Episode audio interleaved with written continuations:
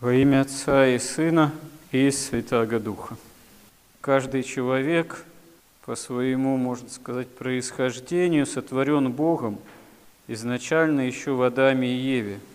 Но по причине грехопадения, которое произошло тоже еще в Адаме и Еве, отношения с Богом прямые утрачиваются, и с течением времени и целых поколений и такого исторического, можно сказать, автономного развития от Бога, по отношению к Богу автономного, человек порой утрачивает понимание о том, что он действительно Богом сотворен и призван к общению же с Богом, потому что очевидно, что земная жизнь сама по себе, она проходящая.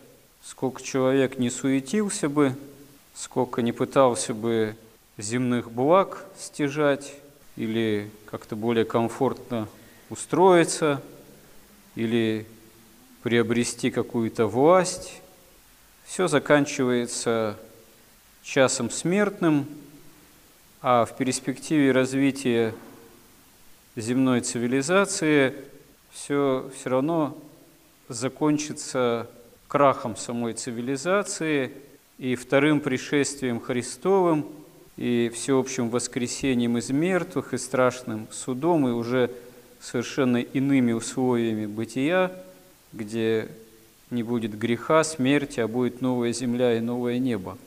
Но человек должен еще сподобиться туда войти, а очень многое для того, чтобы войти в Царство Небесное, зависит именно от общения, опыта общения с Богом, или, увы, отсутствие этого общения, оно как раз-таки является главной опасностью.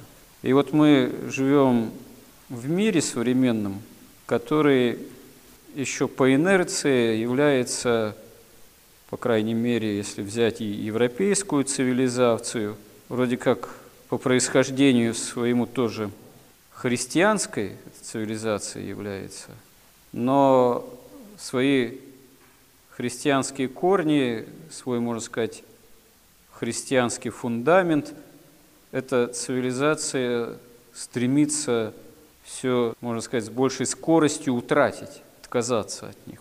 А если отказаться от фундамента, то на чем же эта цивилизация будет действительно тогда продолжать основываться? Она, в общем-то, рискует рухнуть. И вот поскольку современная это как раз цивилизация, точнее общество этой цивилизации некогда христианской, являются обществами такого развитого, так сказать, потребления, то главной ценностью является не Бог, а, собственно говоря, деньги, земное стяжание.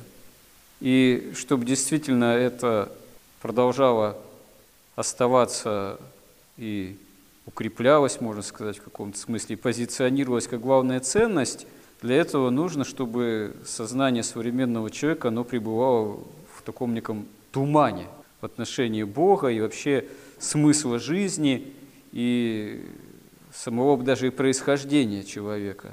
Обсуждать это как-то даже странно вроде бы, хотя иногда это вопросы могут, конечно, в средствах массовой информации ставится, но когда тот или иной, допустим, человек, какая-нибудь медийная персона говорит, а я атеист. Вот, например, Познер такой есть, который любит говорить, что он атеист. То при этом ведь вопрос-то всерьез не ставится, хорошо, ты атеист, значит, ты от обезьяны произошел. Ну, как бы современному атеисту сказать, что я произошел от обезьяны прямо, как-то не очень уютно, наверное, все-таки. А если копнуть глубже, то на самом деле ведь нет других вариантов. Или человек Божий произошел от Бога, сотворен в Адаме и Еве, или он случайным образом, как и весь мир, странно, каким-то случайным образом, вот, вдруг ни с того ни с сего, ветер подул, деревья попадали, на поляне образовался дом с окнами, дверями, там, печками, дымоходами, стеклами и так далее. Без строителя, случайным образом. Ну, это такая аналогия. Вот.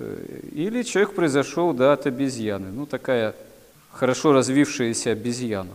И, и третьего ничего нет. Ну, да, говорят там чудаки некоторые, что да, вот это инопланетяне жизнь занесли на Землю. Ну ладно, допустим. А инопланетян-то э, кто создал? Они откуда взялись-то в таком случае? Их-то откуда кто занес в их среду обитания предполагаемую? Другие инопланетяне, ну, получается, дурная бесконечность. В свое время, там, сотню лет назад, и больше даже, когда готовились и происходили такие активные революционные процессы, потрясения, это было выгодно проповедникам, так сказать, социального переустройства, которая потом многомиллионные жертвы вот, плодила.